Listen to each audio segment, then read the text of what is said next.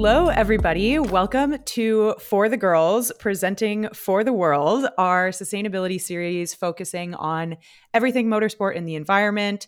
So, the way that these series are going to work is for sustainability, I, Tiggy, am going to be bringing a sustainability topic to Chessa and Sarah every month that I'm particularly interested in. And they're going to do the same with me uh, with the Women in Diversity series. So, we're going to do a little bit of fun trading of knowledge.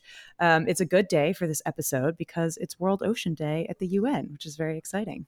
well, I'm very, I'm very excited. I think this is a topic that everyone wants to learn more about, and it's not always super accessible. So, what are we learning about today, Dr. Tiggy, Miss Tiggy?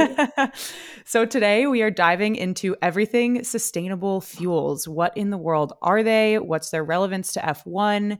The feasibility of using sustainable fuel at scale outside the sport. And then we're going to wrap up with the latest sustainability headlines. So, very exciting stuff. Ooh, okay, I'm so excited. So, first, what actually is drop in sustainable fuel? Because I definitely kind of need the basics here. yes, great, great question. So, the drop in part just means that it can literally be dropped into a standard internal combustion engine ICE car without having to change the underlying technology or components of the vehicle. So that is the key to adoption outside the sport because once you start talking about having to change cars or change engines, that becomes totally. a much taller order. So for the actual fuel, about 20% will be comprised of an oxygen type fuel like ethanol, which is made from corn, other plant materials. Since we already have E10 fuel this season, which is 10% ethanol, scientists have kind of broached the learning curve in an F1 power unit for ethanol, which is great. The other 80% is going to be made up of much more complex molecules. So lots of different compounds are being tested and simulated. And as we talked about before, F1 is working with Aramco on that. And last year they tested around, I think, 40 different surrogate blends in a single cylinder F1 power unit already. So wow. there's a lot of testing and things already going on.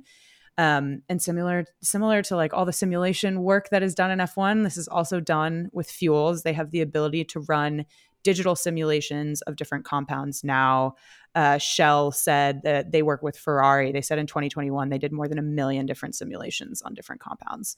so fuel, if they've done 40 surrogate blends and a million simulations, like keep going over and over again, like are we up to the point where now none of those have worked yet or they're just like learning and adapting as they go? I think they're learning and adapting. We'll get to this later on but there's there's it's not clear what the best way or the best fuel is yet. So there's okay. definitely heavy r&d mode lots of different fuel chemists working on this. So cool the, the sustainable part of it, the fundamental key to that is that the fuels are made of hydrocarbon, hydrogen and carbon atoms. And where that carbon comes from is extremely, extremely important. So, can it come from direct air capture, which is ideal? Can it come from algae, other plants, municipal waste, fats, oils? Like, what actually makes the fuel sustainable is that carbon cycle of development being neutral. So, oh. the carbon captured to produce that fuel is the same quantity as the carbon emitted from the ICE when it's in use. So that's the big question is where to source that carbon. Okay, wow, that's very interesting and I did not know that. So let's bring this let's bring this back to F1. So I know we've talked a bit about why this is important, you know, the 2026 regulations, logistics, all of that. And like we talked about in our interview with Kim and Kate at McLaren, there is a massive push in F1 right now to become carbon net zero by 2030 the 2026 regulations being a large factor in that. So, as a reminder, the 2026 regulations they mandate that the cars will run on sustainable fuels, and the possible impact extends way beyond just you know the F1 race cars. All the logistics and transport of the materials from race to race, that's what makes up almost half of F1 emissions. So making that more sustainable using biofuels would also have a massive impact. And then, of course, all the other mass market code cars on the road every day. So then there's sustainable aviation fuel. So basically, F1 would just be the first stepping stone for transforming a lot of the motorsport industry, and it would be a real leader in this. So super cool. Yeah, there's a big push across the sport to think bigger than just race cars. So Toto had a quote in the FT article we posted last week saying, Our technologies need to be utilized for the good of the world. The plan is to make an efficient yet high performance fuel available at the pump stations, not a few liters of rocket fuel for F1 engines. Go Toto. I really love that. And well, you can't be a Harvard business professor without thinking of all the implications. exactly. Great point. And this is kind of a big shift in F1 since the 60s through basically the 90s when it was really kind of a Wild West chemical lab for fuel. Whatever just went the fastest and produced the most energy was fair game because there really wasn't kind of a consideration of F1 tech being used at scale outside the sport. So it basically really was like rocket fuel, super crazy chemicals that we don't see anymore now that safety and global warming have entered the chat. So kind of think substances like benzene, methanol, acetone, even crazier things, which had to literally drain from the energy from the engine immediately after practice and races. Otherwise, the engine wouldn't have made it through the night. Which is imagine F one cars running on literal no polish remover. it's insane, wild to think about. So, Tiggy was actually kind of developing these current day fuels. Like, who's working on this big project? Yeah, that's a that's a great question. And one thing I'll just say about the fuels back in the day, it was crazy. Crew members that handled the fuel literally had to wear fireproof hazardous material suits eh, with full ventilators to make sure that they weren't inhaling Damn. fumes and all of that. So it was very different. But in terms of the fuel partners today, there are four companies that currently supply the grid. We have ExxonMobil supplying Red Bull and AlphaTauri, Petronas, of course, for all the Mercedes powered cars. Alpine is uh, provided by uh, BP subsidiary Castrol, and then all the mm-hmm. Ferrari powered cars use Shell. And then, of course, there's Aramco, which we mentioned. They're the title sponsor of Aston Martin and also the company working closely with F1 on its sustainability targets in this regard. So they're the fuel supplier for the F2 and F3 championships this year, which use a currently 55% sustainable fuel. So they're kind of pushing the envelope on that development, which is exciting. And can I ask a question? Yeah. So if we get towards this like amazing, perfect, sustainable fuel, like the one that Aramco is working on right now, what happens to all like is F1 still going to have all these different different fuel providers? Are they all going to come together? How's that going to work? Yeah, so that's part of the challenge and the opportunity is right now F1 kind of has to write the regulations so that they're incentivizing competition so that we get the best fuel, but also not allowing one team to completely one, run away with the seasons if they do it right. So I think there will still continue to be the opportunity for a lot of different fuel companies to work with different teams, but Aramco is the exclusive partner to F1 as an organization. Okay, interesting. If that makes sense. Um, but at each of these companies, these oil companies, there are tons of fuel chemists developing the fuels alongside F1. And so yeah, that's kind of what we were just talking about is there's there's a lot of potential for healthy competition and hopefully figuring out what the what the best fuel is. But in terms of constraints, I think there's a lot of freedom to actually develop these fuels. The main constraints really are one, obviously being from sustainable sources or feedstocks, as they're called in the industry. And then two, those sources can't compete with food sources. So oh. they can't be on an oh. edible food chain. Um, and the chief technology officer of F1, Pat Symonds, who is working on developing these fuels, his he says their kind of slogan is you can make fuel out of potato peelings, but not out of potatoes. So you have to be, you know, mindful of not actually competing with food sources, which is really an important part of it. Yeah, that's a cute little tagline. Yeah. um, but yeah, there is example of of the Mercedes biofuel. So, like we said, they're working with Petronas. Last summer, they cut emissions from race trucks in in Europe by 90% in 22 using biofuels, investing in sustainable aviation fuel, etc. And they just announced that they'll be using biofuels this spring and summer for the European season, refueling with biofuels and targeting a 60% reduction in emissions. So it's cool to see like everyone's working towards it, but it's already cool to see it happening like in season and we'll we'll see a little bit of it happening. Totally. Yeah, I think that's one of the big reasons I'm such a Mercedes fan. Obviously, I love Lewis and their drivers and the team as a whole, but their focus on sustainability, I think, is really, really great. Um, and one thing I'll just say on the sustainable aviation fuel push is it's probably actually the most talked about sustainable fuel application outside of F1. A lot of companies and organizations are thinking about that. We'll get into the Delta news later on. Um, but it's supposed to reduce emissions by 75% or more compared to the life cycle emissions of jet fuel. And Mercedes is actually the first global sports team to invest in it. So that oh, cool. is super exciting. Um, and it's a big, big chunk of the emissions pie. So I'm hoping that they can they can help move the needle on some of that. I mean, it's cool to see this happening with aviation, and there's all these case studies where it seems to be going really well. But I think, like anything that's happening in the world these days, to get it from like a small to a large scale, so like 20 or so race cars to actually like every car in the street, like what are the challenges? Do we think this can actually happen? Yeah, there are tons of challenges. It is quite a difficult thing to do at scale. It's a very new technology. So there are a lot of different ways to produce fuels to do a lot of these things, but no one is totally sure the best way yet. Of course, there's the economics of it, the cost factor. Digging into the ground, burning oil, producing fossil fuels has definitely become the cheapest way to power our society. It also happens to be the worst for the environment, but it's yeah. a very hard shift to get people to do something that's more expensive, at least in the short term. Um, so there's also this term called EROI, which is the energy return on investment, which basically is a ratio for the measure of energy produced in relation to the energy used to create it.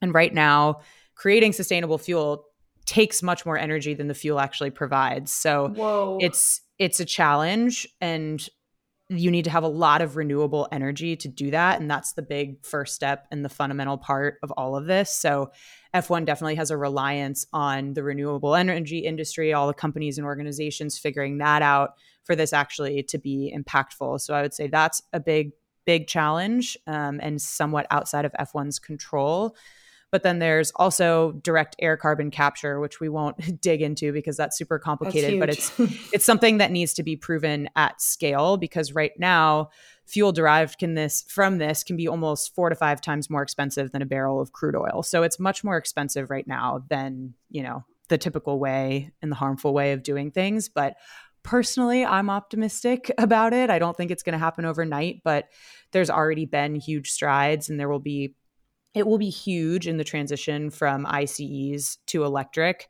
In that same uh, Financial Times article that we just quoted Toto in, Toto also said that yes, the world is moving towards electric mobility, and there's no doubt about that. We'll soon see all of us traveling electric in an urban environment in affluent cities.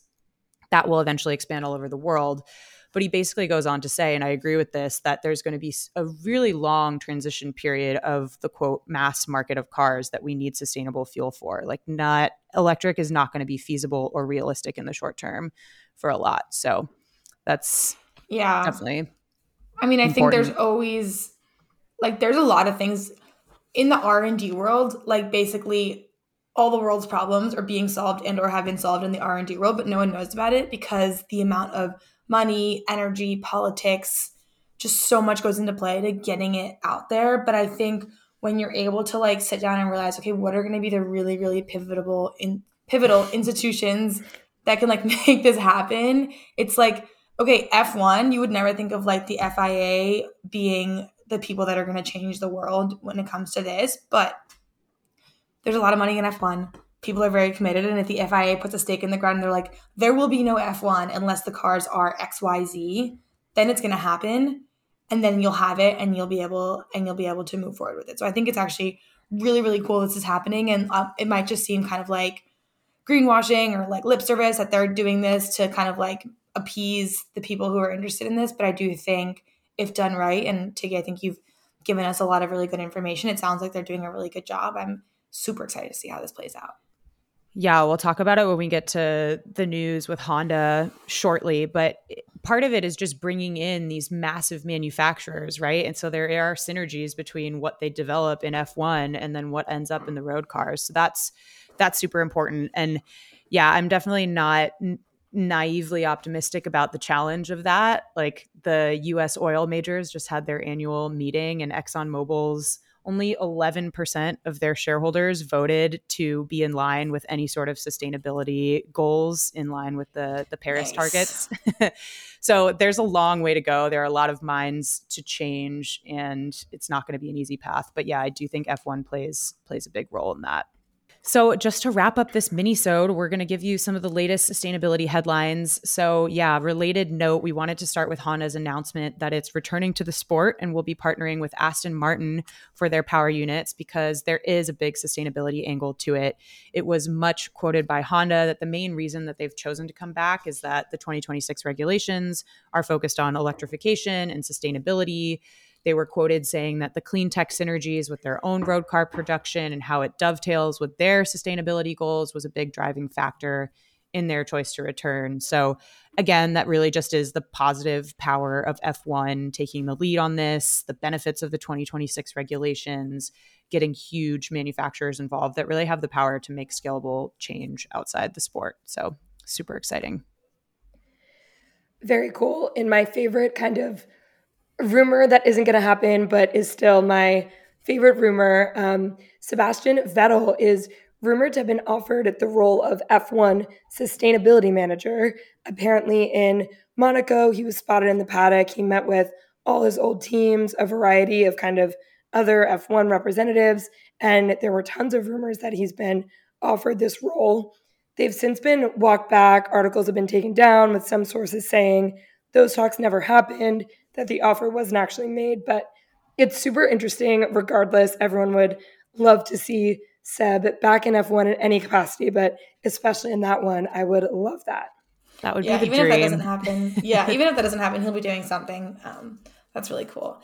And another news article that we posted on our Instagram this week, it's not directly related to F1, but it's definitely very um, relatable and it signals an important lesson for all of these companies and organizations that are aiming towards carbon neutrality um, and achieving that at least in part through carbon offsets, where basically companies purchase carbon credit or the right to emit more carbon if they invest in green programs. So last week, Delta was sued in California in a class action lawsuit for quote greenwashing based on the belief that Delta's statements of being the first carbon neutral airline and encouraging customers to pay more based on those claims was false and misleading. So we'll have to see how it plays out. But the underlying issue is around the offset market, which is known to have definitely less than accurate accounting and exaggeration practices because it's just like so spread out. There's so many different ways of doing it. Um, so this will be interesting to see how it plays out, especially um, with F1 too. They could probably take a lot of lessons from this.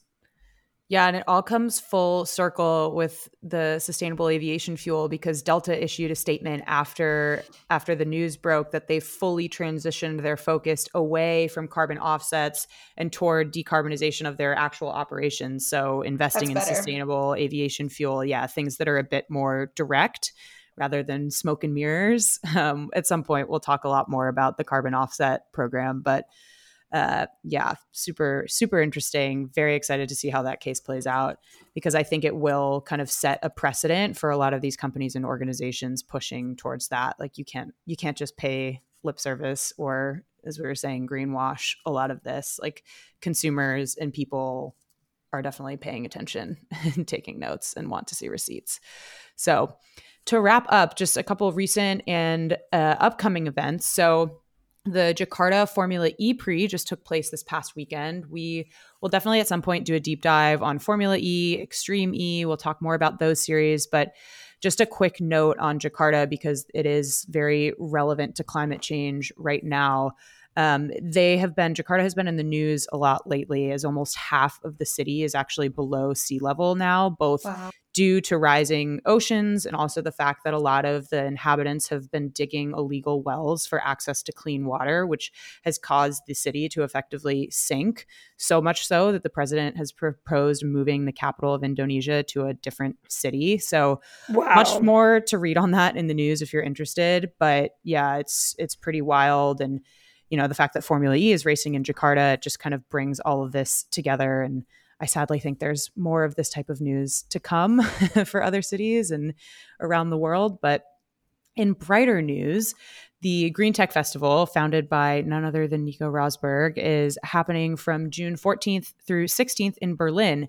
It has lots of speakers and events centered around sustainability. They also have a student pass that's a lot cheaper than regular tickets if you're a student and in the area. There's also going to be one in Los Angeles at some point this year. So maybe we'll try and attend that. But if anyone in Europe is going to the Berlin one this month, please let us know how it is. And with that, thank you guys so much for joining this installment of For the World, our new sustainability series. We'll be back soon with more on various sustainability topics. But in the meantime, let us know if there's anything in particular you want to hear about.